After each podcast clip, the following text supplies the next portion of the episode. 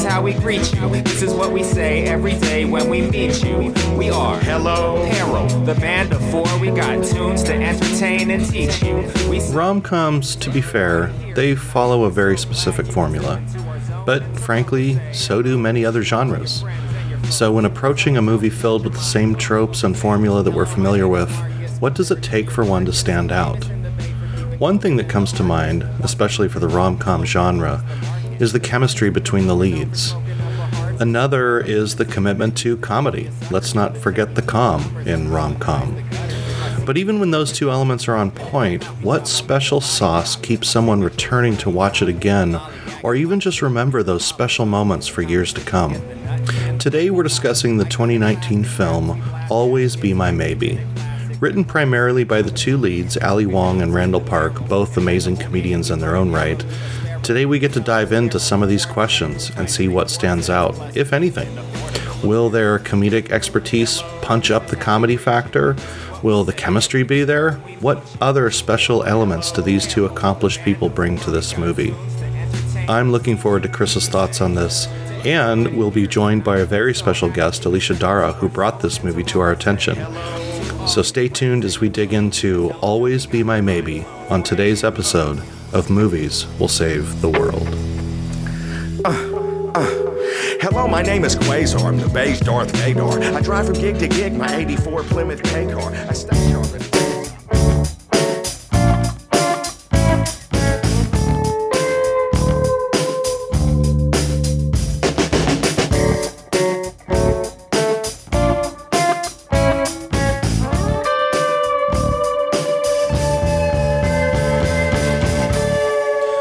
Welcome to Movies Will Save the World. My name is Glenn Cooper. And to his right, I'm Chris Peterson. And today we are joined by a very special guest, a longtime friend of mine, uh, Alicia Dara, who Yeah. uh, chose this movie. Today we're talking about the 2019 movie Always Be My Maybe. Alicia, this was your pick, but Alicia, thank you for joining us. This is amazing. Yeah, welcome. Thanks so much for having me, fam. I'm honored to be. I think, am I your first guest? Uh, second I'm guest. I'm the sorry second that guest, okay. yes, that honor Sorry. to another person. Obviously, I have to do some more listening. I, I'm But- a fairly regular listener, but I, I obviously haven't gotten there. Yes, I'm honored to appear on your show. Thank you for having me. It is my pleasure. I will, um, if you'll permit me, I'll share with your listeners who I am and what I do. So I am a Yes. speech Sure. I'm a speech and presentation coach. It's been my job and my passion for more than 20 years. I've coached CEOs, executive directors, global VPs, and thousands of career women from around the world. My signature training is Power Voice for Career Women. If you want to learn more about that, you can go to my website, which is www.aliciadara.com. I love to hear from people from all over the world. It's one of the cool parts of my job. But aside from that, I also have an extensive background in the performing arts. I was born to a family of professional symphony musicians. I went to uh, school for musical theater in New York City. I actually have appeared um, occasionally in various kinds of TV and movie situations, which I'll go into at some point. Uh, I was just talking to Glenn about that not too long ago. Uh, yeah, so I'm basically an artist with a lot of opinions, and uh, it's an honor to be with you. Yeah, well, and uh, you know, all of that stuff is those are your like professional bona fides, right? but um, uh, in addition to that, um, uh, Alicia and I have been friends for a long time, um, and um, I think I talked about this at the end of our, our last episode. Um, uh, we played music together, and in between uh, recording and writing, uh, often we would talk about movies. all So- the time, like all, All the the time. time. Yeah. It was like an I- obsession. Yeah, one of the things that I love about um, uh, friends that I have in my life is discovering. It's sort of like the. There's something about like really digging movies and and and and whatnot that. Uh, For a long time growing up, it was almost like an embarrassment. You know, it's like, oh, you know, this is just sort of this trivial thing, Right. uh, trivial passion. Right. And then you'd come across other like minded people and be like, oh my God, let's talk about every movie that has ever been made.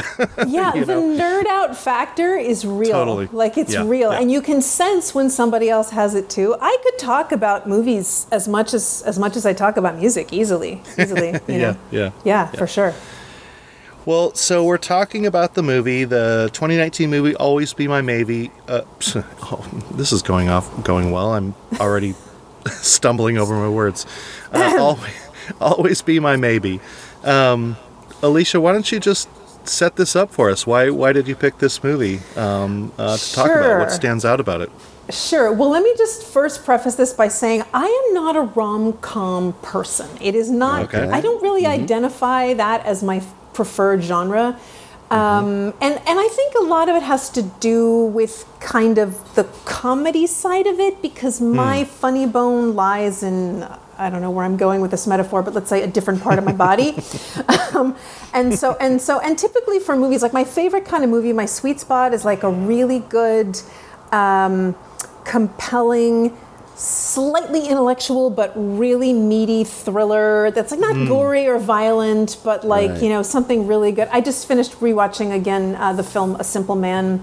Uh, directed yeah. by, I believe it's uh, Anton Corbijn who directed it, starring Phil, Phil Hoffman, which is just you know, Yeah. off the charts amazing. That's kind of like my sweet spot. But Yeah, um, I am married to someone who loves rom coms, particularly the rom coms of the 80s and 90s, which is, Huh. you know, we, we can say it. It's like bougie white people doing bougie white people stuff, right? yeah, sure. And and some of those are classic, and I know a couple of them, and I got a couple favorite. I mean, I would say like top 10 movies for me of all time. When Harry Met Sally is probably in there because of mm, how young I mm-hmm. was when I saw it. It's so beautiful. you know, it's such a classic example of the genre, and mm-hmm. and it's my favorite movie to watch on New Year's Eve. But anyways, I am not really a rom com person, but during the pandemic, like everyone else. I was feeling kind of down, and I just, I just, uh, Really? I- You were the yeah. one? Just a little, Oh, yeah. That was And I- not my experience.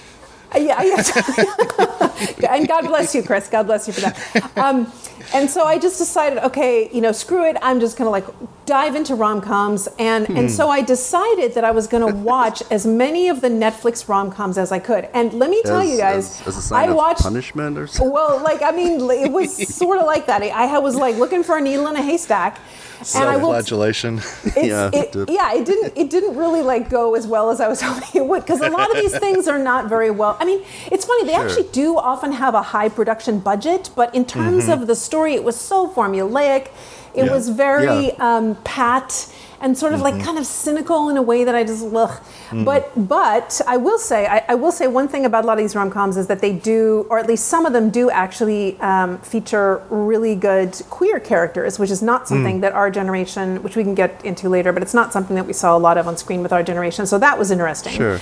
Um, but I came across this movie, Always Be My Maybe, which blew my mind. And it is now like one of my favorite movies of all time.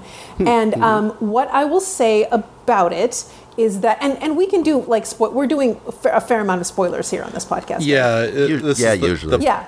yeah. Spoilers. If you haven't seen the movie, go watch the movie, then come back and listen to this Yeah. because we're going to talk about the entire thing. Right, right. So so I came across this movie and I just fell in love with it immediately. It is unlike it is simultaneously unlike any other rom-com I've ever seen and also exactly like every other rom-com I've ever seen.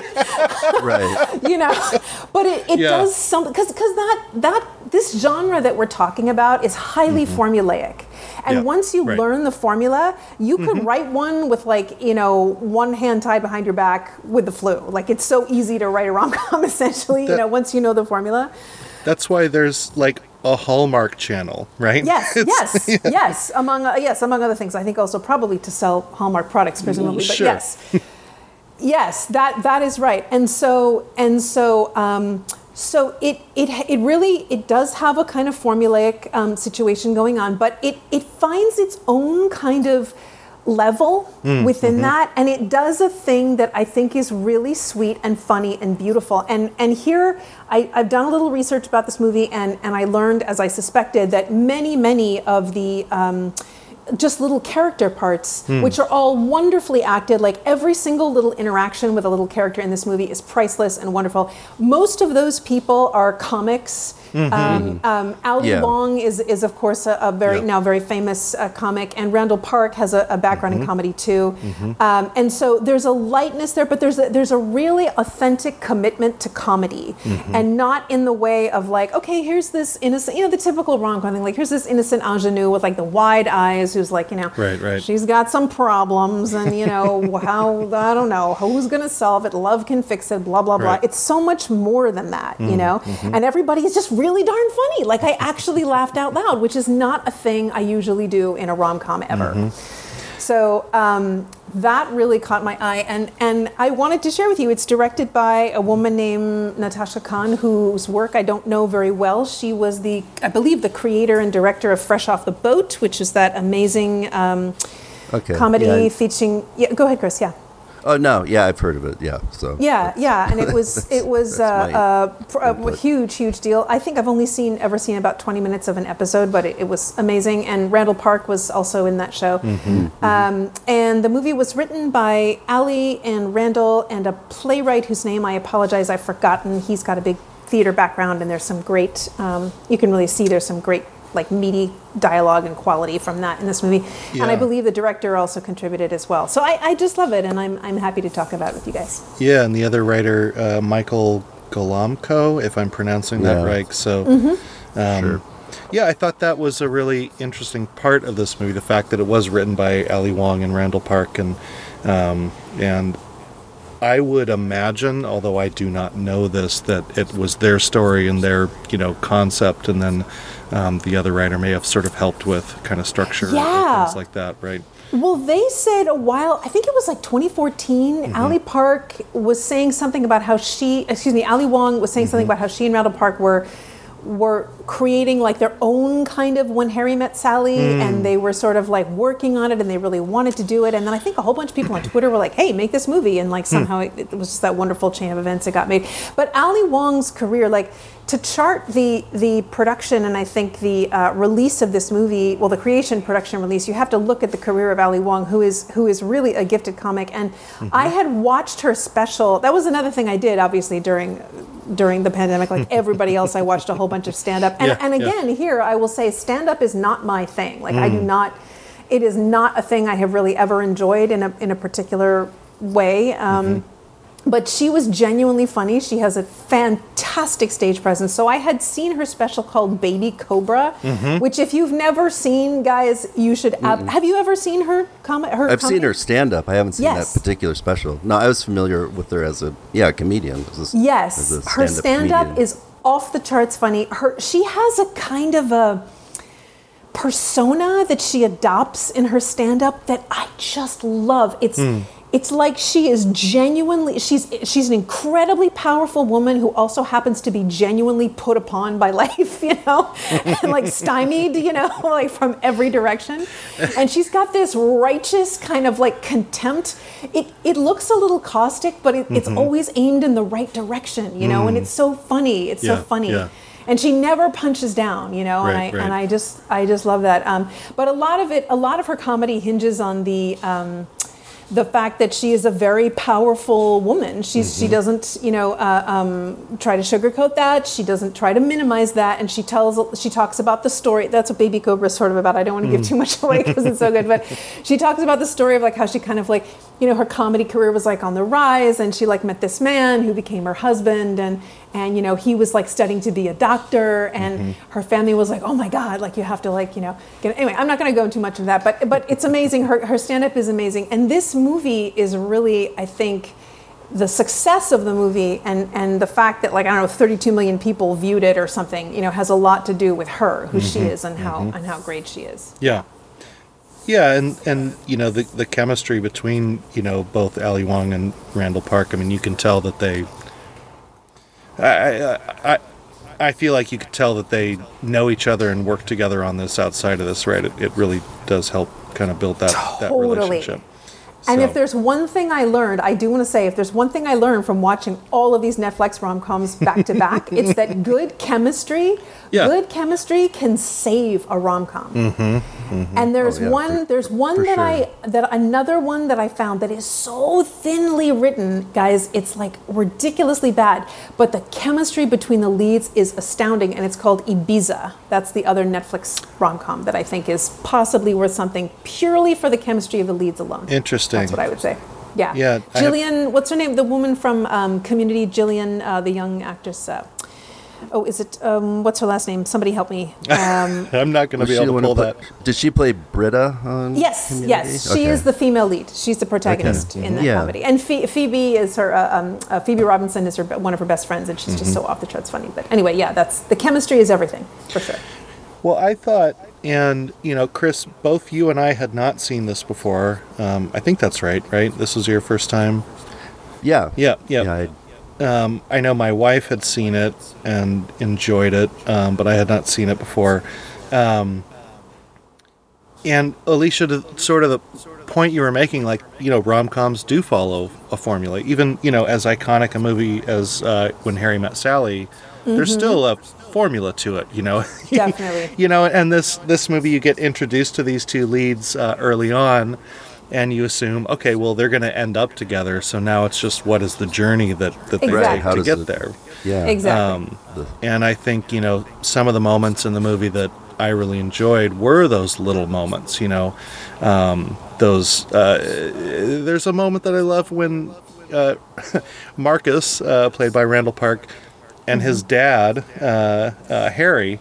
Um, Marcus is in his bedroom, like listening to music and smoking weed. oh yeah. And his dad comes in. He's like, "What are you doing?" And and Marcus says, "I'm listening to mo- music and dancing in front of a mirror and smoking weed." and, you know, it's like there's some you know fun little interactions like that that just it it sort of felt. Um, uh, like you said, sort of you know either heartwarming or genuine, and and th- there wasn't the kind of drama in this that you know a lot of movies maybe try to interject like oh let's make it Right. a problematic ex- relationship between the Right. father and son you know there is some of that in sasha ali wong's character with her parents uh, for sure um, Yes. but it didn't feel like over dramatized it felt like you know most of it was about you know the the two main characters and and what are they going through and where are they each at in their lives and um, and that kind of thing. So while it does definitely follow a predictable course, um, it, it didn't feel like either overwritten or over exaggerated. I suppose maybe is uh, my thought. Chris, what, what what were some of your thoughts watching watching this for the first time? Well, we have done a rom com once before, Mm-hmm. um, which was The Lighthouse. No, it was. Um,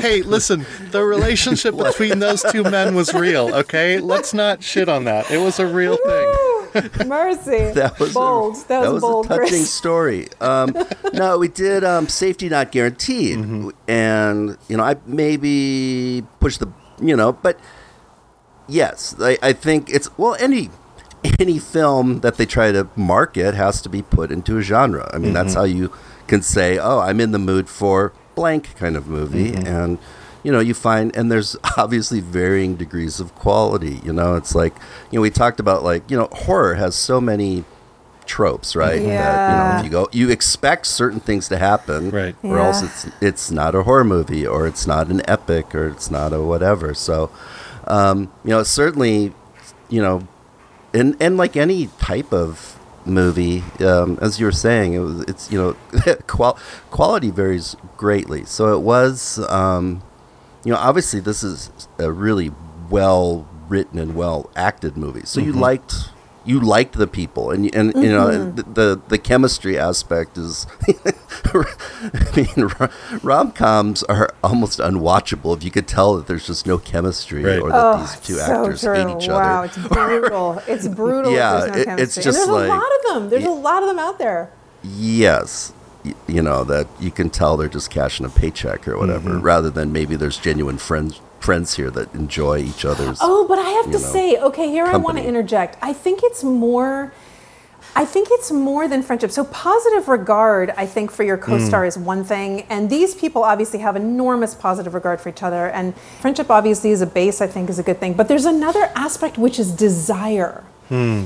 And so many movies, like forget about rom coms, but so many movies that I see, you can tell that the director has cast the leads because because on screen when they move together in scenes of desire it's visually appealing. And it looks you know sexy or whatever. And so there's like this there's this kind of you know visual sort of um, you know palette i guess of desire that they're painting with. But there's no heat there. There's nothing real. There's no you do not feel bodily desire emanating from the screen. It's visually beautiful, but you don't feel anything really. And and you know there there are some movies I think that are are just extraordinary in terms of how far they take this and how like what they're trying to sell us. You know how bad it is. And then there are some movies that are, are the opposite direction where you can just tell. I was just talking to my husband the other day about um, the movie The Saint with Val Kilmer Oh, yeah. and Elizabeth uh, Shue, Yeah, which to uh-huh. me, again, like two two leads that just like have really nothing in common, but their incredible desire for each other burns off the screen, Mm. and that's why that's what like holds the movie together, you know. Mm-hmm. So in this movie, you can really tell that there is genuine desire there, Mm-hmm. and they have to interact. You know, they play themselves as characters. I guess there are children and teenagers who play them. So, so for anybody listening, this is a um, this is a um, a couple that has known each other, friends who have known each other since they were. Um, kids, you know, I guess nine or ten, living right next door to each other in the Mm-hmm. city of San Francisco, and um, they they were really close friends, and then they eventually lose their virginity to each other. Yeah. in that fantastic scene in the, in the Wait. Corolla. Was like, Can can we pause on that for a moment because that that, that like anyone who romanticizes what losing your virginity is like should just watch that scene, right? It is the most awkward and and and epitomized by the way that they're just sitting in this beat up old car and then slowly try and like crawl their way into the back seat. And and and you see you know pushing against the windows and and all of that kind of stuff. I, that was hilarious. True. So true. It was that was such an accurate depiction of what of what that was like, Mm-hmm. you know. And I think like the days of like you know you're like a young virgin and you're trying to find a place to have sex and it's got to be someone's car and the car Oh is gross and so you're trying to mitigate that, you know. actually i'm regretting going there because now i don't want to think about it anymore I know flashbacks, right? Flashbacks, but that, that's what they, it's cringy, but that's what's Yeah. so great. They're real, they're fully committed in that scene. Anyway, so they so they do that whole thing, and of course it's awkward, and then their you know their friendship breaks up after that, and so mm-hmm. they you know they have to kind of go their separate ways. But but you can see they really sell it when they come back together, and there's that whole thing. There's that tension, that build up where you know first he's with you know his his girlfriend. She discovers that he has a girlfriend, and then mm-hmm. you know she obviously we haven't even got into this yet, but she she ends up dating someone, mm-hmm. which is which is if I may speak for all of us, I think I think this might be one of the top celebrity cameos of all time in any film. i, I Yeah, agree I, it's I it's I I would yes. I, I Okay, that was, was mild, amazing. Chris. Yeah. That was characteristically mild. no, that was it was amazing. Um, can we go back to like your um, some of the stuff you're saying is really probably too high concept for Okay. the podcast that we do. but um, we just like talking about guns and explosions yeah, like okay, yeah. Well, we didn't kidding, I'm of those in kidding. no, to, no. To your point on desire, I guess I, I, I, I, I was, tr- I was thinking, okay, this is way smarter than um, maybe I understood it. So I, I'm not sure what, what you meant. That there, I guess you're saying that there's a kind of, you know, you're, we're talking about like chemistry, and that these two people obviously are, I mean, like as human beings, fond of each other, not just yes. as actors Yes. um, but that you were you picked up on a vibe that was more than just like you know they were you know they're bu- bu- buddies or whatever um, you know or prof- you know professional actors sir but also that there's because I actually honestly I mean I didn't the chemistry I saw between them felt genuine for sure and, and- Yeah. and, it, it wasn't forced but um, I guess I didn't understand that like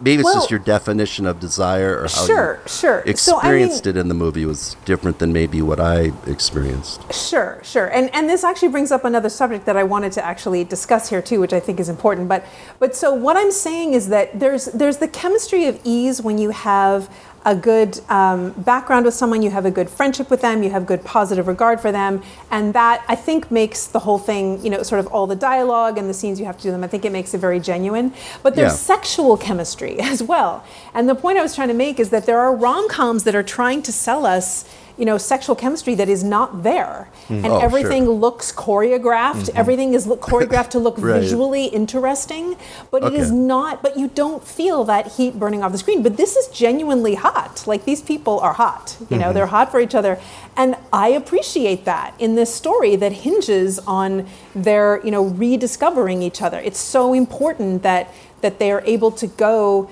beyond that friendship. Because they didn't have if you think back to like that whole scene we just discussed of like losing their virginity there's like i don't think anybody i don't know horniness is one thing but like actual like adult chemistry that's a different thing you know? And they Okay. actually find their way back to that. And and a lot of that comes from i think the way the movie sets it up and portrays it a lot of that comes from the tension of discovering that that the other is desirable desired by someone else Sure, sure. you know? And so that kind of turns them toward each other. But then when they finally meet it's actually really hot. Um, so i was thinking when I w- woke up this morning, I was thinking back to um, to our generation. We're all Generation X, I mm. believe. Yeah. And I was trying to think about. I was trying to think if there was an Asian leading man that I could just come up with, like off the top of my head, that was ever featured as a, as like a, a a romantic lead in a hmm. movie, like with a sex scene of our mm-hmm. generation. And the only one I could come up with is Keanu Reeves. And here he is in this movie.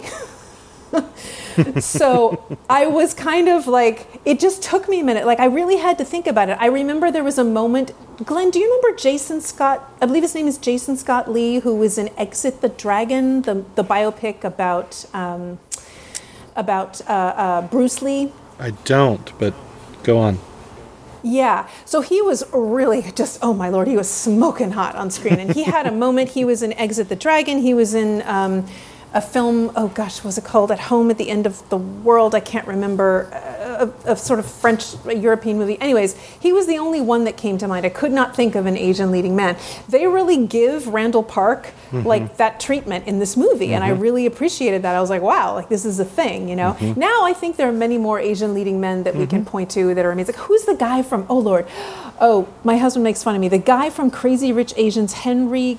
Actually, that was the first mind that, that first mind. That was the first name or a movie that came to mind when you said what other examples. That was the only movie I could think of. Was um, Yes, and, I- it and I- it's worth pointing out that that movie, if I'm not mistaken, is the only movie with an all Asian cast to be released, like widescreen and big production. I think in the last 50 years or something. Yeah. It's it's off the charts. But anyway, the point I'm making is. The sexy time in this movie is really hot. If you can get past the if you can get past the cringy part at the beginning, if you can get past the Well- cringy part when they're losing their virginity, you know, it- it's I don't know what this says about me. Um, maybe a lot, and maybe more than I want to share on this podcast. But when you were talking about sort of putting beautiful people into a movie where there just isn't that chemistry, there isn't that, and not it, to your point, not just chemistry, but there's not that sort of visceral, vis, gosh, visceral. visceral, tangible desire, right? the movie that came to me to mind to me as an example of where that isn't there is Top Uh-huh. Top Gun. and we're not here to talk about Top Gun, but that that moment in that movie just What always about Val felt Kilmer and Tom Cruise? That's cool. okay, okay. I was- the volleyball I scene. was I get it. to go I- I- there. no, There was, I yeah. It, the, in the volleyball scene, I'm on board. but you're talking Right? about, um, um, yeah. Um, To, uh, Tom Cruise and shoot, I can't remember the actress. I just had her name on the. yeah. Kelly McGillis. Yes, yes. Thank Oh, you. Thank, you. Thank you. Yeah. Yeah, that to me felt that to me is the kind of thing that feels so like staged, overproduced. There's nothing here but beyond you know. Let's just put two beautiful people together and, and make sure that Oh we yeah. lighting and all that kind yeah. of stuff. So I, I completely agree. Yeah. But in There's- that way, I mean, that's just a lot of movies shoehorn these artificial Right. romances. Mm. I mean, that is not a rom com. well, oh, to me, it isn't. it. I mean, except for the part I already stated. Going back to that volleyball no scene, man. Real sexual tension. It was in the it was movie. Yeah. the arc between Yeah. Tom Cruise and Val Kilmer. That's why it was a rom com. yeah. And there is a queer reading. There is Yeah. a Oh, magnificent queer reading of Top Gun that everyone should know about and everyone should do. It's wonderful. I- um, but I- but but you know it is it is you know subtext. I, I have seen that uh, on stage. Uh, Brown Derby here in Seattle does a, an wow. awesome Top Gun. Uh, anyway, all right. Sorry, yeah, Chris. somebody wrote an academic paper Yeah. Mm-hmm. about it. I think that was widely circulated on Twitter a few years ago. Actually, yeah, it's the stuff of academia now.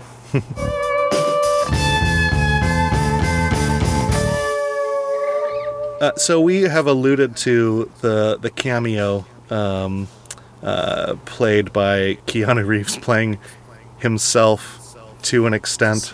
Sort of, yeah. yeah, but we've got to talk about it because it's it's an amazing part of the movie. And and and Yeah. Alicia, I think you said one of the greatest.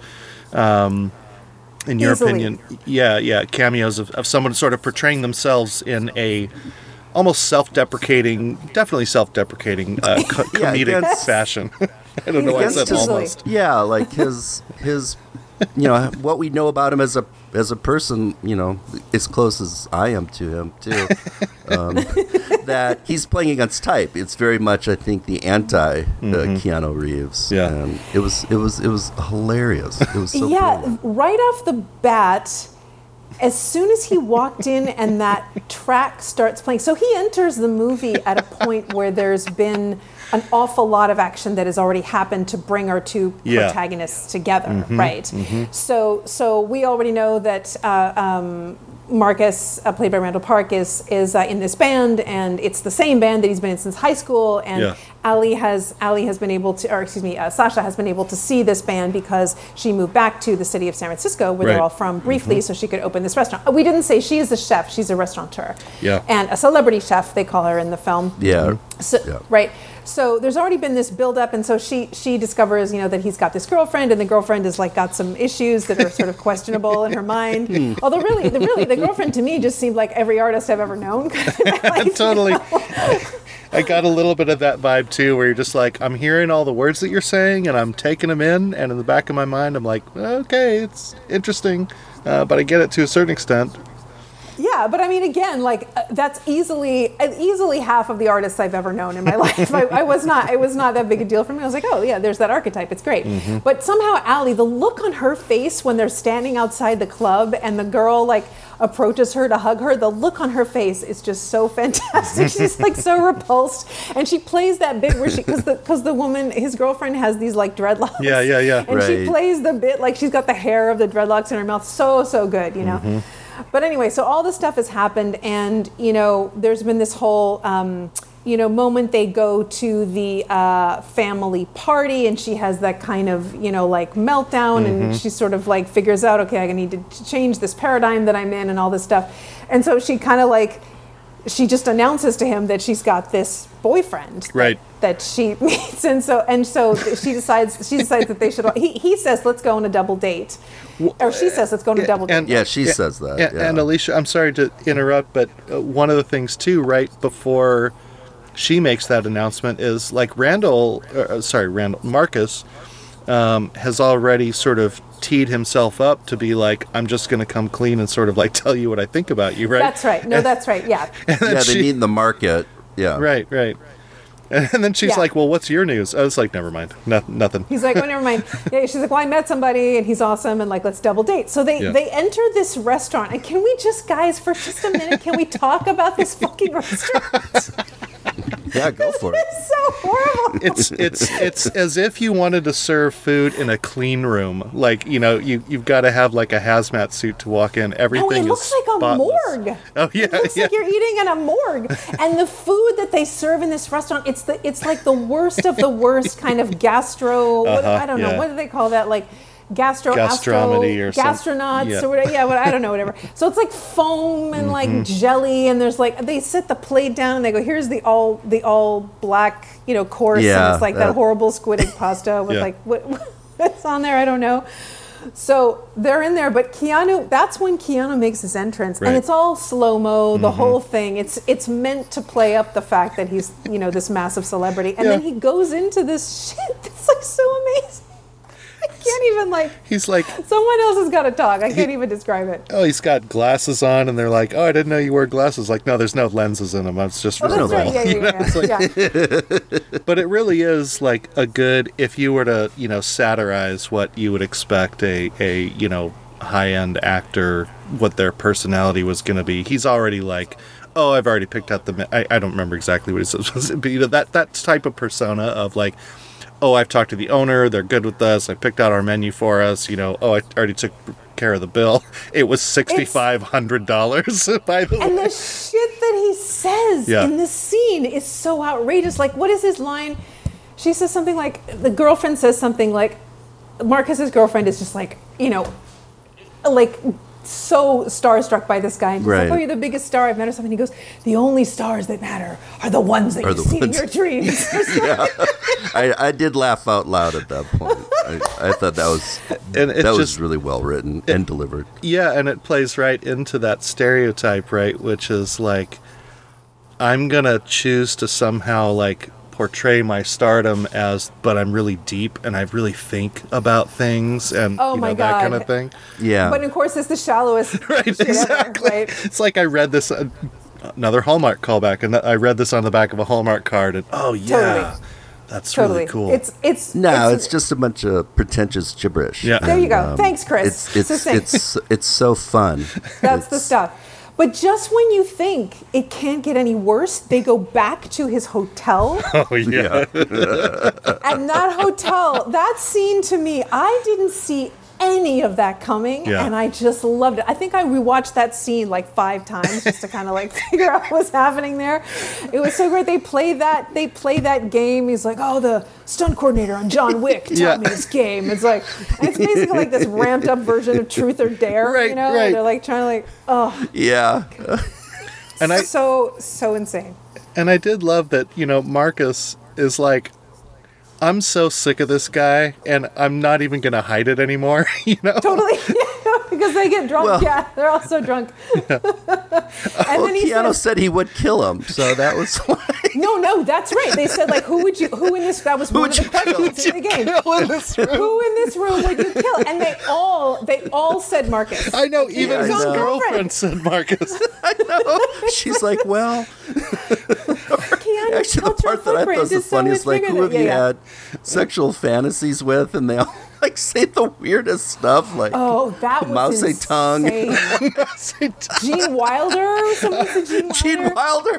Gene Wilder. what, is, what is happening in this room? And then- and then, freak- and then, then, Keanu starts to sense, and he starts to ramp him up. He starts to go, "You- "You're feeling something, right, Marcus? You want to hit Yeah. me, man? Just do it." And then the music rises, and it's that horrible song. Glenn, what is that song? What is that song? oh um, crap! I didn't. Uh, write we can't down. sing it because we don't have the rights. But it's, it's that song. Like, just know Generation X. If you're listening, if you hear that song, you'll get the joke. It is that song, and it ramps up. And they actually, and he actually punched Keanu. Right, I know. Which comes back later when he's like, It "Yeah, I actually does. did that." Yeah. Yep, yep. And did you guys watch the whole credits of the movie? Uh, I watched them. I watched the couple of like uh, little There was pieces a at couple the end. things, yeah, yeah. until the full credits rolled. But it, was there something after the? Oh. Oh no! Did we miss something? You missed it. I should. I'm so sorry. I should have. I should have told you about to watch the credits. So in the credits of the movie, his band actually does a song. They perform an original song called "Best Believe I Punched Keanu." Reeves." and I think- what Oh I, wait, no, I think I saw that. Yeah, Yep. I think I saw that. Okay, yeah. good, good. So, so what I read about this is that they had to get Keanu's permission to actually do this, and Randall oh, Park Well, sure. actually like contacted him, and not only did he say yes, he actually made suggestions for lyrics, which they used in the Oh, song. that is awesome. So, so it's great. But in Cool. this scene, there's like this massive like fight that breaks out, and then Yeah. they have to break it up. And he goes, "Don't worry, I'll call you an Uber." And then, of course, the joke is. What he called him like a, a bargain Uber or something like that. Yeah, Uber like pool. the Yeah, Uber pool. Yeah. That's right. oh, Uber right. pool, and there's yeah. somebody in the front seat, and there's like, Yeah. uh, you can just let me out here. Yep. That whole sequence of events was so brilliantly Yeah. written. It was so brilliantly shot. I loved Yeah. it. I just, I, like I said, I watched it five times. I was just blown away by how great it was. And then Keanu sort of disappears for like Right. the rest of the movie. Right. He's that he's out. right. He's out. No, he did his he did his part. You know, Mm-hmm. to play. Put, that's the instigator to get them back together in a sense. Totally. Yeah, So yeah, Totally. It was it was, totally. It was, a, it was a great way to do that. yeah, yeah, you can see you can see what a like I, I mean I think anyway you can see what a good-hearted person he is what how game he is to kind of like deconstruct all that stuff. I think Oh, that takes yeah. a lot of courage, you know. Totally. I think it takes a lot of courage to do that, and and he did it so so well. I, I, I think so too. I mean, you know, I have no idea what it would be like to be a public figure like that, right? But um, you see so many people in the spotlight that you know their image and their reputation and all that kind of stuff is is so important because they're being compared to everyone constantly, right? And and and uh, you know uh, scrutinized and all that kind of thing. And so you know the the person like the those rare individuals that stand out as you know you're just a a complete and good human being. Um, uh, you know, it, it's it's sad how few of those I can name off, Well- you know, the top of my head. No, I know, but I think it's also worth mentioning too. Like, I, I think I think that the the industry itself, like the mm-hmm. celebrity industry, if you be if you remain a really good, open-hearted, genuine, genuine, generous, mm-hmm. gregarious, loving person, mm-hmm. it's it's despite that system, not because of Oh it. yeah, right? yeah, for sure, totally. because it turns you into an asshole. I mean, that's we've we've like seen this with all kinds of people in the media this year. This year alone, there's been so many of them. You know. Yeah. And I'm not going to name names, but we know who I'm talking about. um, and, uh, and so, No, I want to name names. we- I don't know who you're talking about. we, we, I think I know who you're talking about, Alicia, and we named him Yeah. on a previous episode, and I was like, Yeah. Oh, "It's okay, the only all right, actor now- all poll I can make, and I don't want to talk about him right now." gotcha. All right, now it's clicking. yeah. Go ahead. You know, just just one small example. I think Mm-hmm. there's plenty of those, and also and also fame and celebrity can really drive you to an early grave, which, happens. Oh, which yeah. I totally a lot, know. You know, Yeah. So the fact that this guy has managed to like, you know, keep his head above water and keep Mm-hmm. his heart above water is pretty amazing, and and I I just I love that. I think that's great. So I have a question that I want to put to you guys about something that bothered me in this movie, and I want to know what you think about this. okay.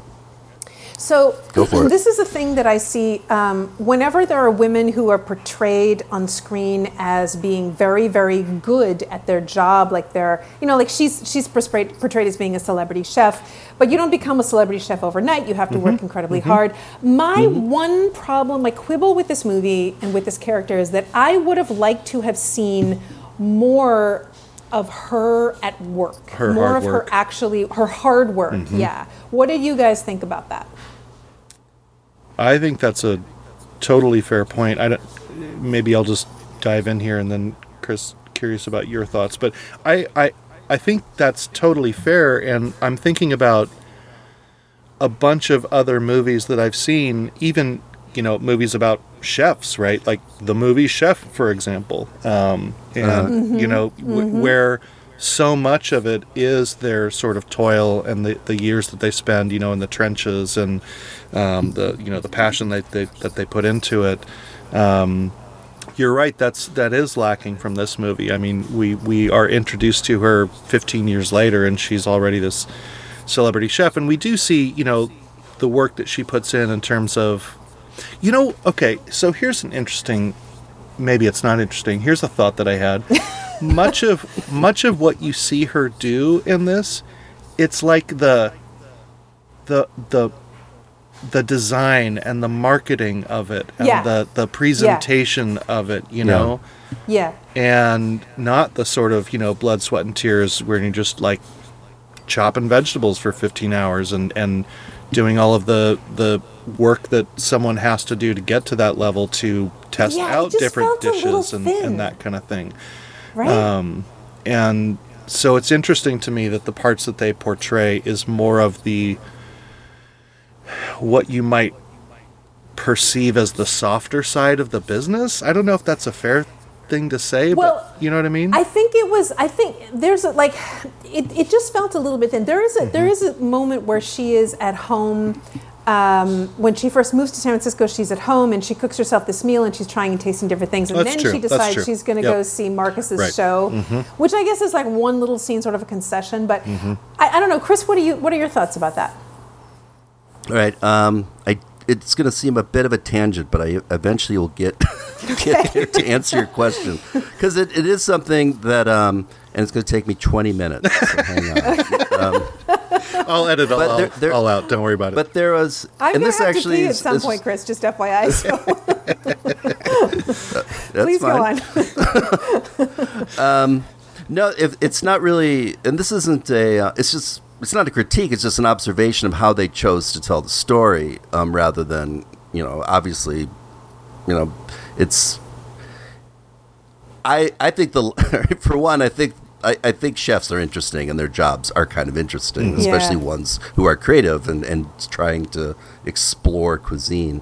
Um, but to go back a little bit um, in the in the story is that you know each of them our leads here um, have experienced loss in different ways. You know, Marcus losing his mom, and then Sasha just never really, never. It's not really that she didn't lose it; she just never had it. Like the the involved it. They portray very clearly the her parents are absent in her mm-hmm. life, especially mm-hmm. growing up and you can see on on one on one story arc, you know how that has shaped and formed Marcus as an adult. You know, the decisions he's made, you know, the limits he's put on himself, his you know how his worldview changed through his mother dying.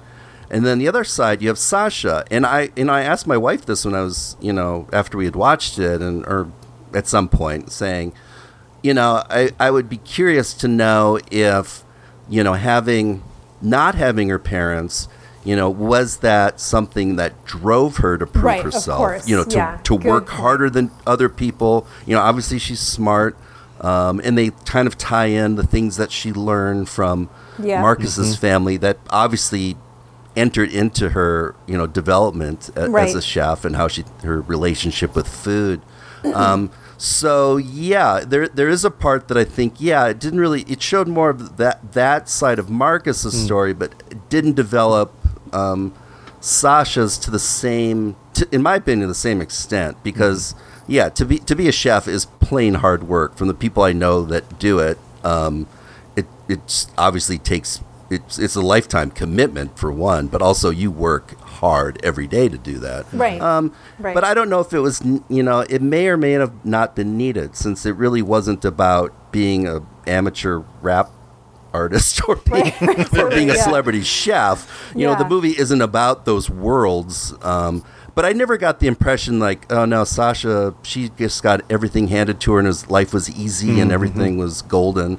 No, I, I, I- I guess I just took for granted that she paid her dues and, you know, to, Yeah, to get funny. to get through that, um, you know, she earned it. Yeah, it's it's funny that you mentioned that concept of like hyper competency, which I think really is something that that people develop when they're when they're under let's say under parented, the way it's it's openly spoken about um, in this movie. It also occurs to me too that her boyfriend at the very beginning of the movie, Yeah, yeah. that's what kind of like sets off this whole thing. Her boyfriend at the very beginning of the movie, played by another gorgeous guy, I know. Daniel Dae Kim. Oh my God, do you do you guys remember cool him guy. from Lost? Yeah. Like, Oh, back yeah. day? Yeah, Oh, yeah. Yeah, that's that's where I remember him most from. actually, smoking yeah. hot, Yeah, smoking yeah. hot. That it's just like incredible. Every, I mean, everybody on that, everybody on that show was pretty smoking hot. But like, I, I'm I'm down for everyone in this cast, even up to uh, Marcus's father. Uh, He's a good-looking man as well. Yeah, He's, oh yeah, and he's he- a he he's a great cool. actor and Yeah, comedian. That yeah. guy, he's really funny. But anyway, her her boyfriend in the beginning is like this older guy. He's Mm-hmm. like. You know, he's obviously very superficial. He, they don't really have a close, loving relationship. Like everything you're saying, Chris, I think actually really corresponds with that sort of paradigm as well, where maybe you know you're you don't really have a lot of trust in intimate relationships, and so Mm-hmm. you choose someone that's like maybe you know like kind of older and distant, like maybe your parents were, you know, stuff like that. Yeah, there's the line where uh, hi her boyfriend is described as a very young 50. Yeah, I know that was so awesome. like, all right, I don't know what that means, but she's what 25 at this point, something like that. I when don't we know. when we watched that, I turned to my husband. and I looked at him. I'm like, "That's you." How'd that go over? well, you know, there was some grumbling that eventually came around. Oh man. Uh, yeah, that was great. Um, and then, uh, oh, oh, okay. Can we take a minute and talk about the band? Yeah. Randall Park's band, Marcus's band Uh-huh. in the movie. Yeah. So, did you guys did you figure out what the name means? Well, the band is named Hello Peril. Uh-huh. Um, and I know I, what I associated that with was Yellow Peril. Yeah. yeah, Yellow the Peril is racial the first thing yeah. I thought of. Yeah. Yeah. And the it the I don't know if it's funny or not or a sign of our times. When I was in high school growing up in, in California, there was a, a primarily predominantly Asian rap band that named their band Yellow Peril. So that was like, Yeah. oh, Yellow Peril. I loved those guys, but you know, Yeah. super underground, never went anywhere. But anyway, go on. Yeah, no, I was familiar with the term because I'm born and raised in Vancouver, Canada, which has quite a large uh, Asian population. When I was growing up there, it was predominantly Hong Kong, Chinese, and, and South Asian as well. Although we have really Sure. also a, quite a, a large um, Japanese population too. But I mean, I heard a lot. I heard that term thrown around a lot. I mean, there was a lot of racism there, and there Yeah, still yeah. is. Um, But I, I thought it was uh, just a very unique choice, and the songs, the original songs that were written, I guess, by Randall Park and his friends were so great. Yeah. And their performance is so kind of like open-hearted. They have such a good vibe. They're great musicians. So the guy on the bass in that band is the rapper Lyrics Born. Lyrics born. Oh, Yep. Yeah, who I I yeah. can't Yeah. believe I missed that. I love lyrics. Yeah. Yeah, he was he was Right. Quasar in um, Yeah. in uh, Hello Peril. Yeah. Yeah, yeah. I don't know that much about. I mean, I, mean, Oh I know my what everybody else knows, but I don't know much about them. But you know, very, very big, you know, respect for for that whole situation. And um, the band together is really great, and their chemistry, their vibe is really great. And and um, it's like funny, like I loved. Go ahead. it I'm sorry. I loved. Was it Ginger who was the one who was always like, "Can we talk about the dynamic of the band right now?" Yes, yes. She's like, I'm mad at two But people, you- and one of them is me. she was. But actually, uh, no, she, Ginger. Yeah. was it Ginger? I think it was. Yeah, I think it was, wasn't it? Yeah. Yeah. But Park actually co-wrote these songs with um, Yeah. Dan the Automator. Oh, That's oh. uh, Oh There no you go. kidding! That's yeah, awesome. yeah, exactly. So Damn. I thought, you know, I know it's like this crazy amalgamation of like. So they know, took it pe- really people. seriously, which I liked because Yeah. I think if you're going to, especially for characters, these are two characters whose whose development, personal development, and then their their development, presumably as a couple, really hinges on Yeah. these these passions that they have, Right, you know. right. And her Right. and her insistence that he's very talented, that he's Mm-hmm. that this band could go somewhere if they, you know, he would just I don't know, maybe stop smoking weed and like you know decide that he's Yeah. going to break out of this one little club that they was, but you know, she's like very supportive. She really believes in him, and that that also cements our understanding of how great they are too. You Yeah. know, and um, I love that part. I really loved the overall kind of um, every time they talked about each other's work, there was like some crackle and spark there that I thought was great. That I thought was really great, and really reflects a lot of a lot of what I know to be true about like being a woman who has like a sort of a high powered career and and and is also an artist. And, and I guess in a sense, I kind of do what both of those characters do in Yeah. some way. Well, Um, I, and I I- appreciated that. It was very real. Yeah, I remember watching a TED talk once, and oh my gosh, it's gonna kill me that I can't remember the name of the woman who gave it. It's a very well-known woman, but she was talking about what keeps you know passion alive in marriages over, you know, decades, right? And Oh, that's Esther Perel. Thank you, thank you, uh, thank Yeah. you for that. Yes, that's exactly the right person. And one of the things that she said is like, you have to be able to kind of like look at your partner to a certain extent and be somewhat separated, but be able to view what they do uh, in awe a little bit, right? Yes, So I can sort of like you know, it's like even if you've been together for years, right? If I see them doing what they love, or I see them, you know, um, where they excel, you can sort of stand back and, and see them the way that you first saw them, right? Um, Right. And so I think you know there's a lot of that kind of respect between these two people, and that's probably a big part of what keeps bringing them back together beyond just the fact that you know they grew up together, right? Um, Yeah, that kind of mutual definitely. admiration. Definitely. Before we stop talking about the band, um, we also have to talk about uh, the last band member, Tony, um, uh, played by. Uh, Right. I, I'm not going to get this pronunciation right. I apologize, but uh, Karan Soni, I believe, I maybe think is how you Uh-huh. say That's it. what I. Yeah, that's how I say it. Um, and this will be another callback to our other rom com that we did because he was also in. Uh, he was in. Uh, yeah, safety not Safety not Not Guaranteed, guaranteed. Oh, he was. Wow. Yep. I've never Yeah. seen that movie. I don't. I didn't yeah, know that. yeah, he's Oh, that's oh yeah, that's still the best rom com. no, but that that is definitely worth. Um, it, it's a fun movie, and um, it Yeah. also has a great cast. And um, he is that's like one of his first roles.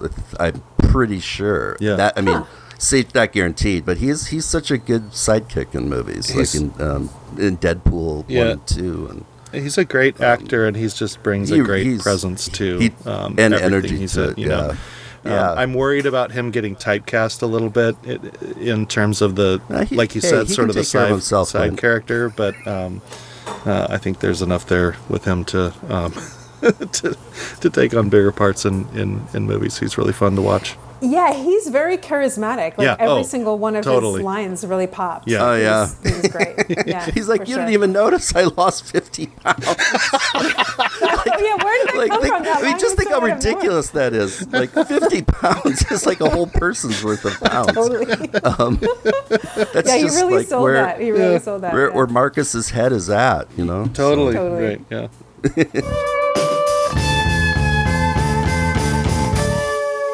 Well, Alicia, this is clearly a movie that you've got a lot of passion for, but I want to know, um, since we've already talked about the Keanu scene, and I don't know how it gets much better than that. What is your Yeah. key scene? What is the key scene for you in this movie? Okay, so I actually have two. Oh, okay. I actually have two All key right, scenes, we'll and they're both allow it. small. Cheating. They're both small, and, and they, they sort know. of bookend the movie, I think, or, or almost bookend the movie. Okay. So and Okay. they and they sort of relate to each other, I think, in a very in a very cool way. So Hmm. the first one is the scene after she's had the big meltdown at the party in front of the kids and everything, and then she and Marcus Mm-hmm. Oh, yeah, go yeah. to this.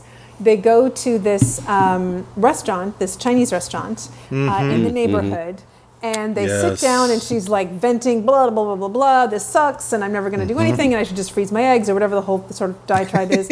and um, he starts ordering all this food, Right, and she says, "I don't even know why we go here. This place sucks." And he goes, Right. "No, this place is awesome. Like, Hmm. and just try it." And so she stuffs a gigantic dumpling in her mouth, and she's like, "Wow, this is incredible." And he goes, "Yeah, you painted this whole thing with the same brush, you know." Right. and and that's like a moment where I think she her character really starts to kind of look in on herself in a deeper way. Yeah. And to say maybe nothing is what I thought it is. You know, maybe I was mm. wrong about a lot of things that I you know mm-hmm. maybe my convictions are are not are not accurate, you know.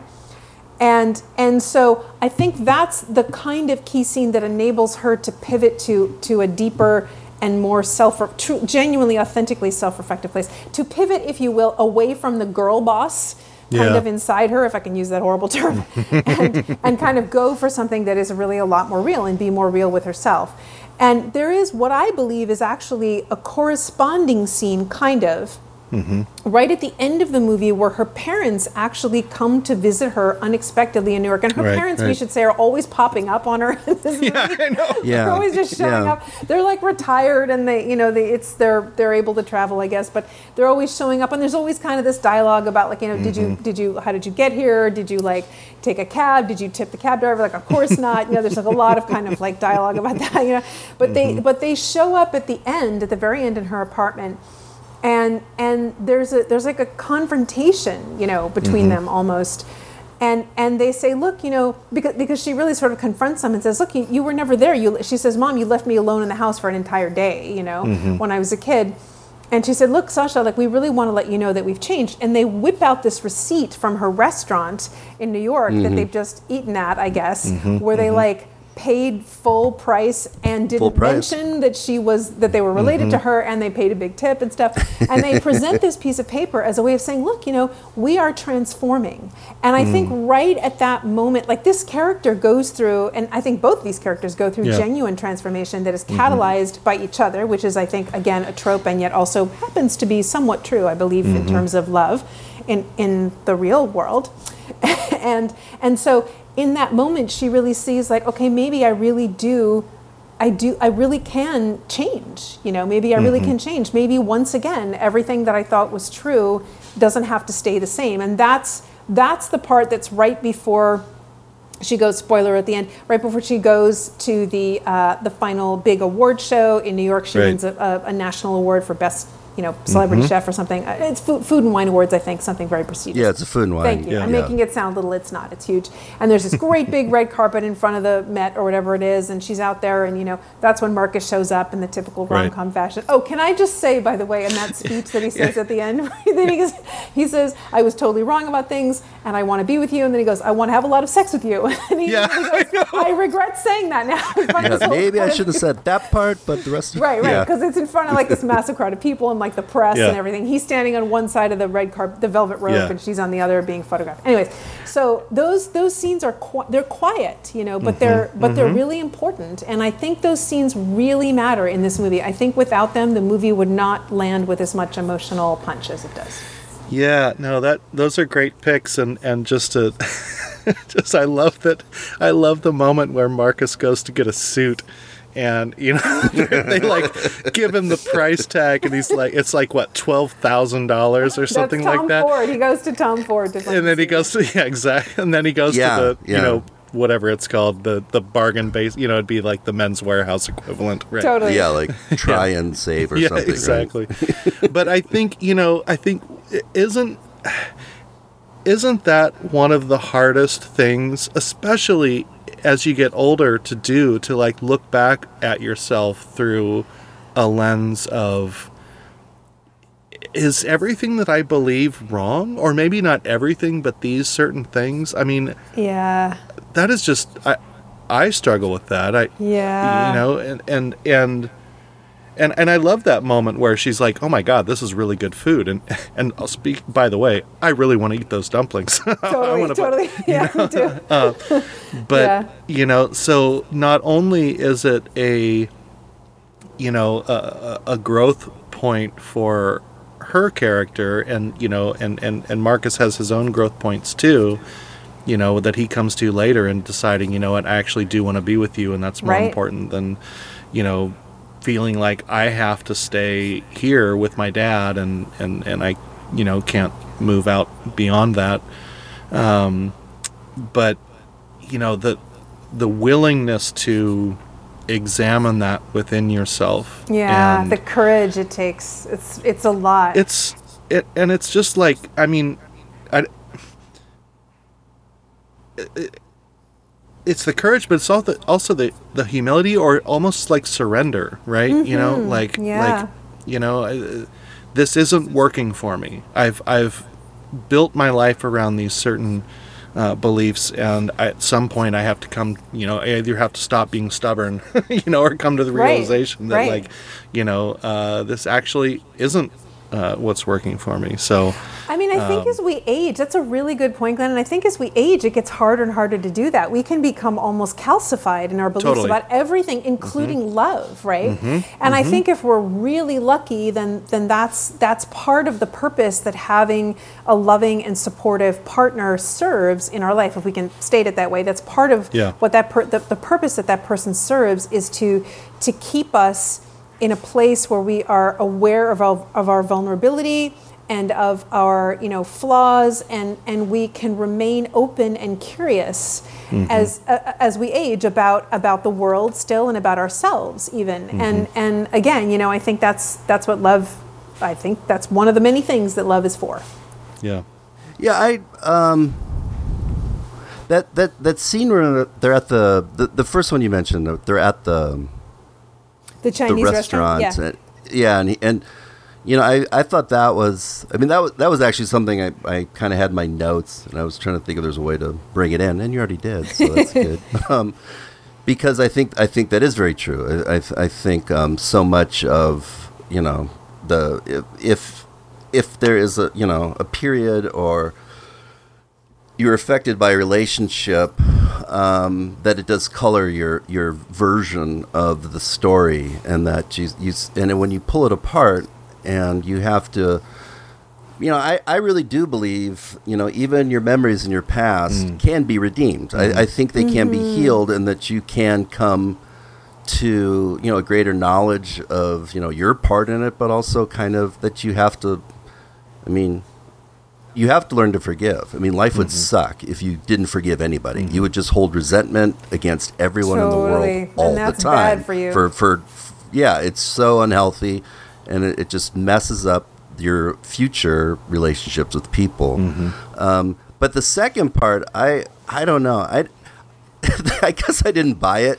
oh really and I'll be fair, uh, like it just seemed too easy. It's like holy shit! Like she's been basically neglected for her like from her life, and um, and and obviously this is a movie that they cannot deal with the complexities and depth Sure. of Of course. parent parent and child relationships. yeah. So I didn't really I guess I didn't really need it, you know, but it, it you know, part of me thought that on the one end, like their their discussion was like actually, you know, in a few words. I mean, Like I love it when dialogue is very economic, Yes, where you can do put a I. very powerful, I, uh, a powerful idea in in a very natural way. Yes. Um, where it was harder to do it on the other side. Like you know, it's true. Like you know, and I did get the sense that they were genuinely trying to reconnect with her. Obviously, I Mm-hmm. mean that's you know, I, and I don't think it was. You know, I didn't get the feelings just because, well, now our daughter's famous. Let's like love her now or something. I didn't get that No, sense, which would have been, which would have been an angle like, you know, that we, I've seen in other movies Sure. where the, the, the like the long lost father comes in Sure. and you know it's like, Sure. hey, you're my favorite son, and like that's like a story element. Um, but I was wondering, for you, it was there a scene where, that you thought was a key scene between the two lead characters about their relationship? Because that's definitely about Oh. um, Sasha. That's definitely about Sasha's story Yes. about something that was important to her. Um, but was there a part where you thought, well, this this is a this is a key point that tells about them, or like that there was a sea change of some sort? Well, Um, the fight that they had in the Uber pool. All right, so actually, that's what I was. Yeah, t- yeah. Talk about that because that's kind of what I was.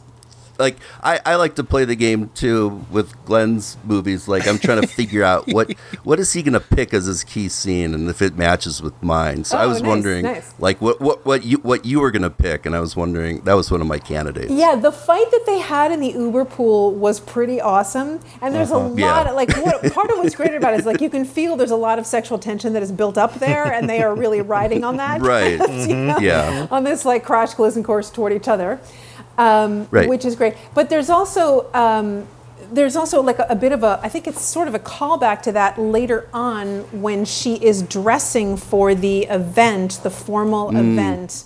Mm-hmm, and you know, I'll I'll tell you guys something. She said something in that scene, and it really struck me. Um, again, it, it really struck me in terms of of really commenting on the actual safety that they feel in their relationship toward each other and she that she feels toward him which is that she Okay. said she says to him so basically the, just to set it up you know in the scene it's the scene where um, each of them discovers what the other's plans are going forward Right. and so Marcus discovers that her plans are to go to New York Mm-hmm. and open her next restaurant because she's done with San Francisco. She's done with that thing. And she discovers that his plans are to stay in San Francisco and keep doing the thing he's always Yeah. done.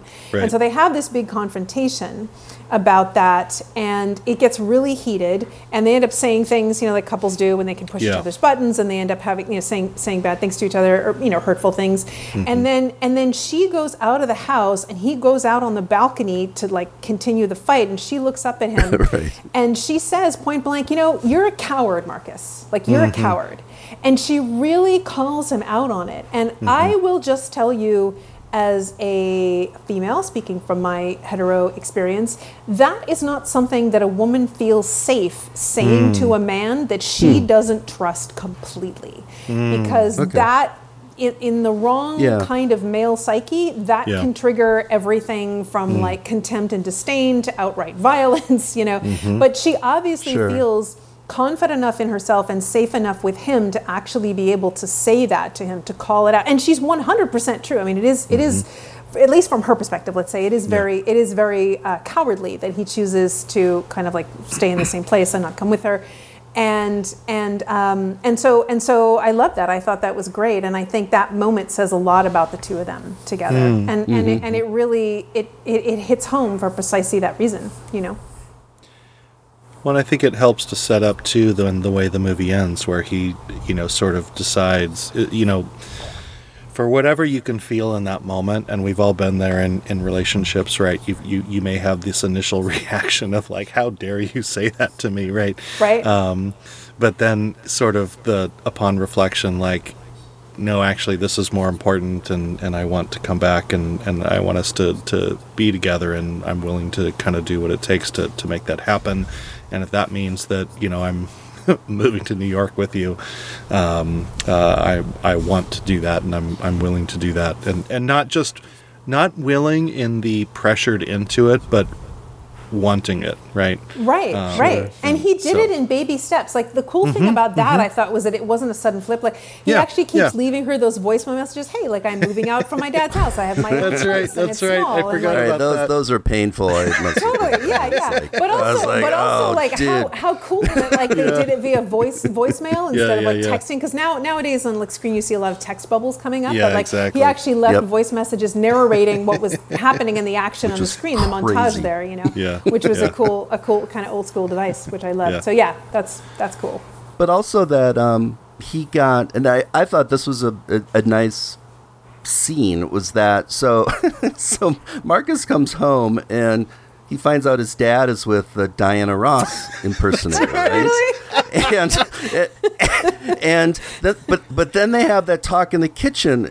He's like, I don't need a caretaker. He's Right. like, I, don't remember exactly what he said. It was along the lines of, you know, we both lost your mother, but he was also giving Marcus permission to like, you still can honor your mother, but Mm-hmm. you don't have to like. She she was like she wouldn't basically said she wouldn't want that for you. Right. You know what I mean? yeah. She she loved you, and she would want you to to live your life. Yeah, and so I think that also g- gave him, you know.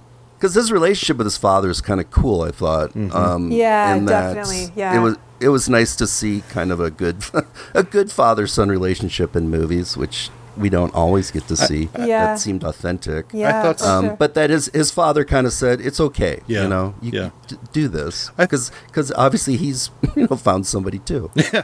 No, I, I, I thought so too, and I thought like there were some scenes earlier on that really felt like the movie was sort of implying that you know Marcus is staying here to take care of his dad, right? And so I think that was an important part of that. Yeah, I just wanted to say that I just wanted to point out that the woman who plays uh, Sasha's best friend in the movie Oh, is, thank is an actress named Michelle Buteau who was pregnant Right. with twins Oh, during the filming Oh, wow. of the first part, and she's full on pregnant in the in the scene. She is so great, by the way. She's another comic Yeah, that yeah. everybody. She's got a great stand up uh, special on Netflix, and everybody should go and watch it. She's so Mm-hmm. so so so funny.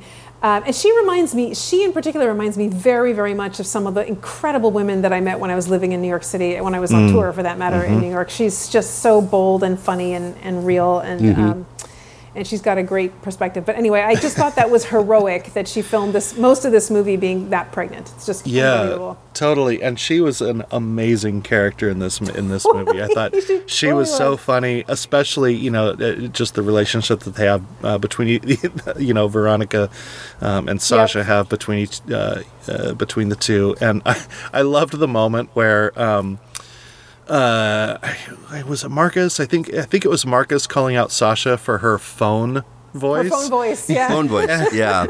And Veronica comes in and is like, "Oh yeah, that's totally your phone voice." yeah, She's like, "Bitch, like, don't use your phone voice with me. me." yeah, yeah, yeah. Yeah. but it is it's it's the kind of person that everyone should have in their life, right? That will absolutely call you out on your bullshit. Yep. Um, Right. But you know, from a place of love Yeah, and, and, and affection, you know, Totally, like we could all be so lucky to have uh, that that kind of person in our Yeah, lives oh just my to God, keep us completely. on track, right? The dialogue between her and Sasha, between Oh, yeah. Veronica and Sasha, about like Sasha becoming the godmother is sort of, sort of an ongoing like riff through the whole movie, and it just gets funnier and funnier until the baby's finally Yeah, born. that was good. It's pretty great. Yeah. Yeah, it's awesome. I forgot about that at the Yeah. very end. Oh, am I your? No, you're not my god. Of course you are my godmother. yeah, yeah, yeah, yeah. yeah. All right, well, we have reached that point that I have heard you reach many times in your podcast, gentlemen. So here we go. Does this movie save the world? Chris, you want to do a coin flip? Who who who, who goes first here? I'm happy to go, go first. first. Okay. Yeah. Yeah. Yeah. So I think I, I think you know we, we kind of established up front, right? Uh, I don't think anyone on this podcast is you know a super fan of rom coms, right? We've we've talked about that. Um, you know, there's sort of the formulaic aspect of it. You know, the the moment that the movie started, it's sort of like, well, these two are going to be together. Now it's just how we get there, right? Um, and you know, if it was just that, um, I'd probably come down on the side of you know, no, not really. Um, but I do, I, I really, I appreciate you know some of the subtleties in uh, the relationships between these two characters. Um, uh, it's fun to laugh out loud at a rom com, you know. Totally. And, and um, I think there were a, a number of moments where that happened. Um, I can't again, uh, you know, say that the the Keanu not that Keanu Reeves carries this because he doesn't. He makes a minor appearance, but a very funny one. Um, it's mostly carried by you know Ali Wong, uh, Ali, Ali Wong and uh, Randall Park and um, and the chemistry that they have to, uh, together. So I enjoyed the movie. Um, I think you know and and I'll be honest, like I may have been a little bit vulnerable. I happened to watch this while my wife was out of town, um, and got choked up at the end. Like you know, when they were finally coming together, I was like, oh, I kind of miss my wife right now. so, so you know, despite the sort of formula, um, I'm gonna come down on the side of yes, just because I think I, I think you know it's. I think the reasons are subtle, and, and I think it's you know it's um, and, a lot of it we've already talked about, so I don't need to kind of retread retread that ground. But um, um, it was just it, it, it was a fun watch, and I think it, it, it treaded into some areas that we don't see in your typical rom com. Um, and I think you know it's a good uh, example of two people who are their own individuals with their own priorities and their own, you know, uh, uh, things that are important to them. Kind of deciding that you know what we want to come together because um, that's what we want, and we can also do the other things that we want to do, and it doesn't have to be. It's not a zero sum game, right? It's we can uh, we can uh, work that out. So that's that's my answer. Chris? Beautifully said. Beautifully said. So we've, as um, I stated before, we we did. Um, I actually chose a rom com, which again is kind of outside my wheelhouse as well, since it's not a a well that I dip in. I'm going to mix all sorts of metaphors. Do here. it. but it's it's not it's not a well I dip into very often um, to be entertained. Um, and that when you know Glenn and I have a very nebulous um, qualifications for whether did it save the world or not. So we, you know, it's it, like we, we don't really have any rules. Pretty It's, it's kind of like yeah, in, in terms of like you know, not all movies. Just not all movies that save the world have to have a very profound message. That is not necessary. Sometimes just the, by virtue of a good, of a good story Agreed. is enough because we the, we just don't have enough good stories. Um, I and and this movie I thought was was well. I mean, it was. I thought it was well crafted, and I liked the people in it, and I did. You know, I was rooting for them. Right? I wanted I wanted them to be together, and I, I was thinking, what would happen if they didn't? How would that? You know, what would that make me feel like? And I, and I was like, yeah, I, I guess it wouldn't. You know, technically be a comedy because comedies have to end when um, Yeah. you know by the by the Greek definition um, that the that the people get together.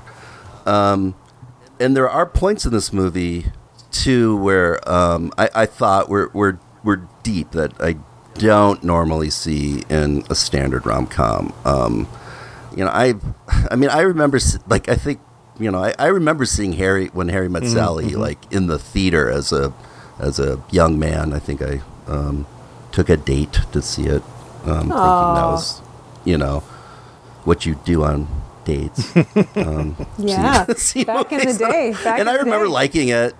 Yeah, I, re- I mean, I remember liking the movie. Um, but I- I guess it's just some of this is my own kind of view of rom coms in general. And as much as I like this movie and will recommend it uh, to people who just want to watch a good movie, um, it did not save the world to me. But that's not it's not a contest. We don't this is not a win or lose situation. We're- we're- nobody's keeping score that I have more than Glenn does. of the world. Nobody knows that. No one knows that your score is 18 to 13 in favor of you. Oh.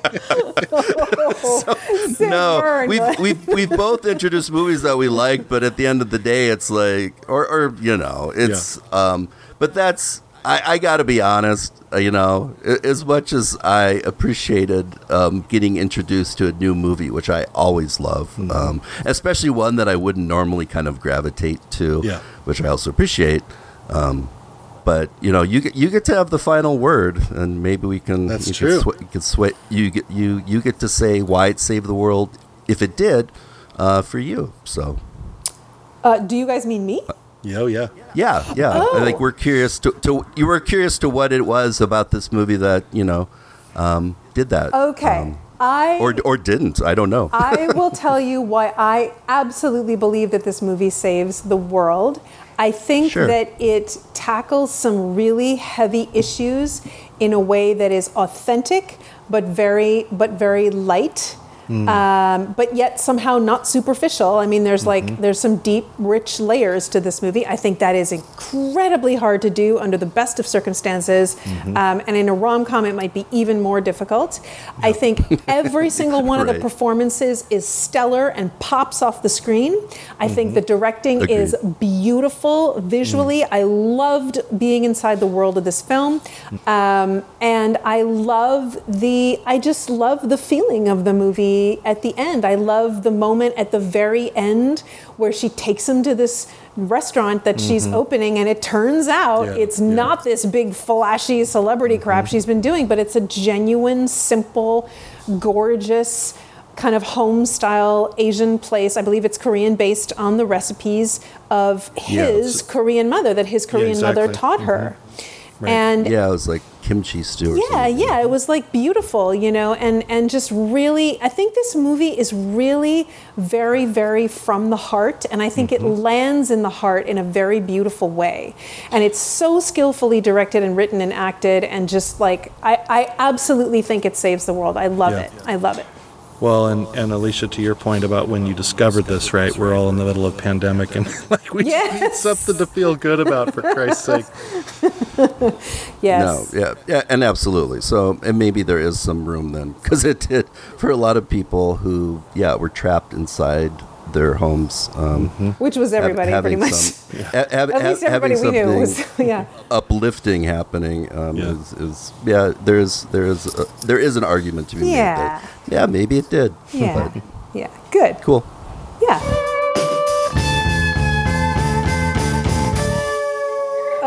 Okay, okay, fam. I have a would you rather that I feel pretty good about. Okay.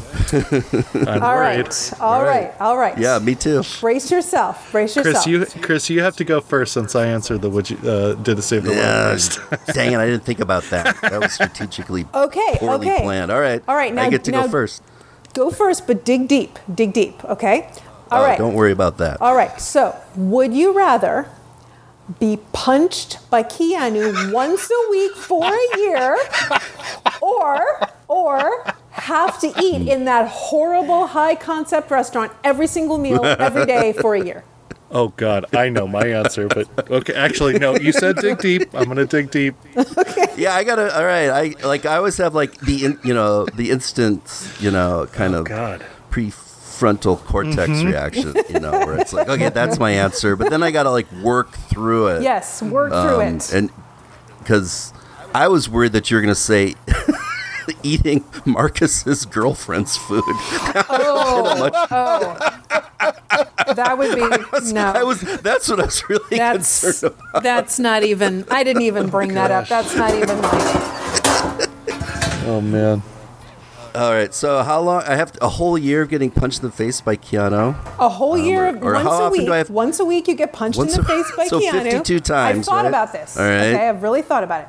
Once a week, you get punched in the face by Keanu, or for a whole year, or you have to eat every single meal three times a day for a year from that horrible high concept restaurant. Go. Okay, I, I okay, I do have my answer then. Do I do I say it or should I wait to like I'm not going to change it no matter what you say, Glenn. So it's not. No, I've had I've had my thinking time on this, so you go ahead. Yeah, so I oh yeah no I, I I would I would definitely be punched in the face um, 52 times in a in a calendar. Well, it doesn't have to be calendar year. We could even do it like a f- you know like a financial year. It doesn't matter to me. But within that time frame, I I would totally take that over having to eat that pretentious awful cuisine. I would, yeah. Well, so so Chris, I have the same answer, and my my reason is because if I had to eat in that restaurant for three meals a day, I would starve to death. Like they give you Yeah, one th- pea as a main course. I can't live off of that. it- no, that actually did go into my thought process that we'd starve to death. So I would at least, I can't eat and I would get bubble. to hang out with with Mr. Reeves. that would be all right. Well, you know, may we I would know just, each other. May I just be allowed to say that I already was able to predict my dear friend of 20 years, Glenn's answer, because because there was not a single item that appeared in that high concept restaurant that resembled anything like a charcuterie board. So I already knew he was going to choose to be punched by Keanu rather I than can't have eat. I can't eat a bubble that floats through the air. Yeah. But, um, I, I, but I assume that part of but that, all right. What? Go ahead. I'm sorry. I assume that part of the punching would it involve at least we can have a little bit of back and forth conversation, and that's the closest I'm ever going to get to Keanu Reeves. So yeah, that's and the- you also didn't say wi- you didn't say face, did you? Because I wasn't thinking I'd get punched in the Oh, face. I'm No, good with no. face. I'm fine with face. You- No, I, See, I I, did thought not maybe even the specify.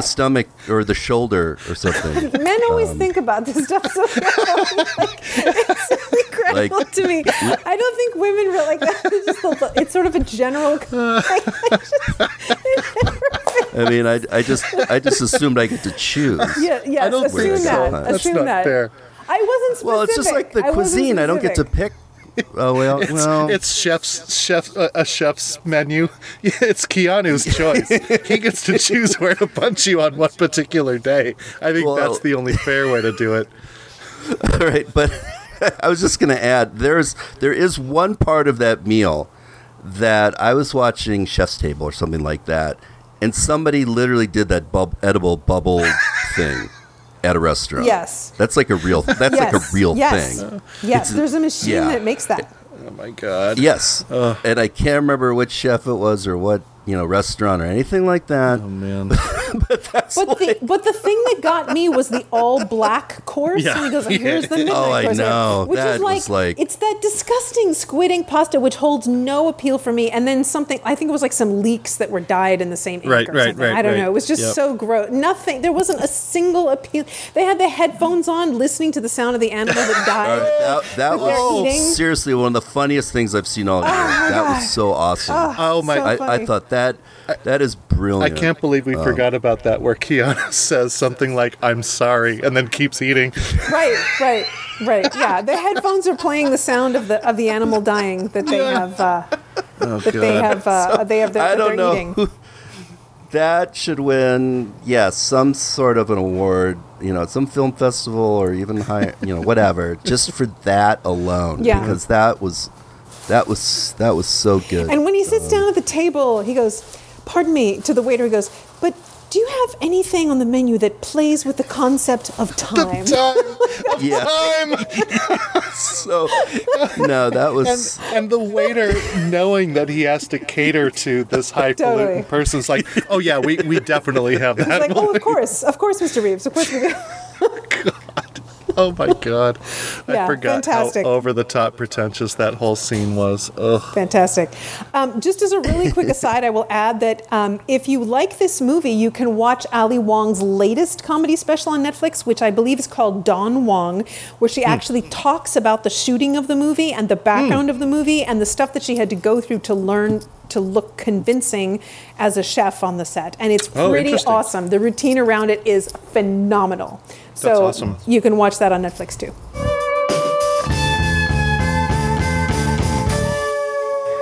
All right, well, this has been a lot of fun, Alicia. Thank you for bringing this movie, and thank you so much for uh, hanging Yeah. out with us on this podcast. This has been My absolutely pleasure. so much fun for putting up with these. and it's been so much fun to, to talk about this with you. Um, and Yeah. uh, no, this was this was great. So uh, before we uh, part ways, Alicia, what do you have going on? What do you want to plug for the folks out there, our vast Oh, my audience gosh. of fans? Yes. the, the, the, the fandom. well, hopefully we can, you know, work together to increase that for you. Um, first of all, thank you for having me as a guest on your show. This was an absolute Oh, delight, and thank our you so much. It was my pleasure too.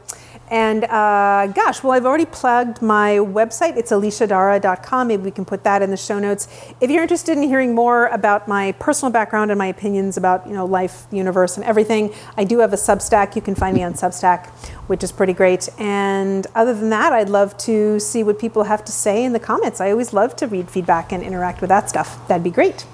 Yeah, no, I will highly recommend. Uh, Alicia's been putting out some really um, awesome and interesting uh, essays on her Substack. Uh, it's been a lot of fun Cool. to read, um, Thank especially you. Um, uh, an interesting perspective on what we might think about, you know, coming up in the music uh, industry and, and that kind of thing. So, um, some really great stuff. So, highly recommend Mm. Mm-hmm. Yeah. checking Thanks that so much. Yeah. Awesome. Well, Alicia, thank you so much. This has been a blast. My Thanks for raise- pleasure. raising the IQ of our podcast. Exactly. That's why we got to have guests on so that we don't sound so, so stupid. Or we get someone else who knows what they're talking about to speak a little bit more than we do. That was so honest. Yes, it was honest. Thank you for calling that out. yeah, yeah. We were you trying to play it off as a joke, but Yeah, yeah. Well, yeah. Thanks a lot. All right. I'm just kidding. I'm just Note kidding. to self: I'm just don't kidding. have her back. You guys, your podcast is awesome, and thank you for having me as a guest. I'll come back anytime. Chris, I make you this promise. If I come back again, I will try and find. I'll even try and find a rom com that I think will save the world for you. How about that? Ooh. Oh well, all right. challenge, challenge on. Gloves. The gloves are off. All right, all right. I'm working on it. I'll get. I'll get right to work.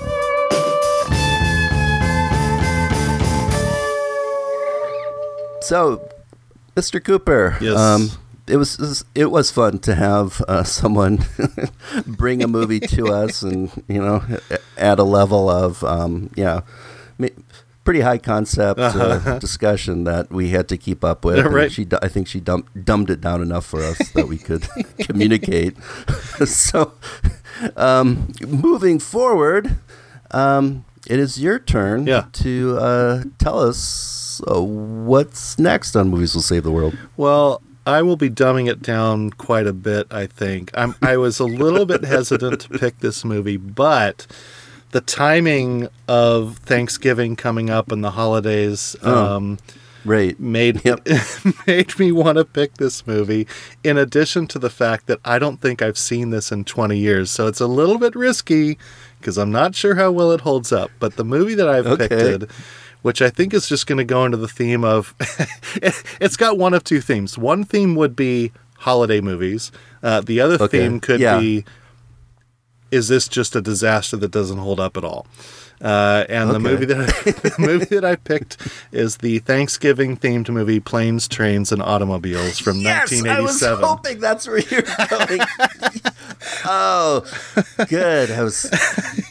Oh, that's excellent choice, and um, I am with you. I have not seen this in a very long time. Yeah, yeah. So I- it it I I've I've wanted to what what we're doing, and you know I make, we'll save it for the podcast, but that um. You know, sometimes you know movies in our recollection and how they've aged are two different things. Totally. So- Right, right, right. And I Yeah. and I don't know. And and frankly, you know, I've been I don't know why I've been thinking about this recently, but like I've been watching some like old SNL with like Chris Farley and just Yeah, really missing him and you know and, and john candy is another actor like that that i just uh, it's a shame that, I know. that he was lost and that you know we we don't get to uh, we didn't get more um, from some of these really um, amazing talents um, Oh, totally. that kind of I thing. know. So, and I haven't seen a John Candy movie in so long. So, yeah, No, either either I. we'll see how it holds up. Okay. All right, All right. well, This- folks, yeah, this this will be interesting. yes. Well, folks, thank you so much for listening. Again, check out uh, the great Alicia Dara, um, aliciadara.com, um, and you can find her on Substack as well. Um, and super happy that she was able to join us for this movie today. Um, yeah, that was that was that was that was cool. That was great. yeah, and uh, Chris, as always, thank you for the conversation. And if you like the show, uh, best way to get the word out is just share it with a friend, um, or give us a rating and comments on uh, uh, iTunes or wherever you listen to podcasts. So next week we will be listening to the 19 or listening to we will be reviewing the 1987 movie Planes, Trains, and Automobiles.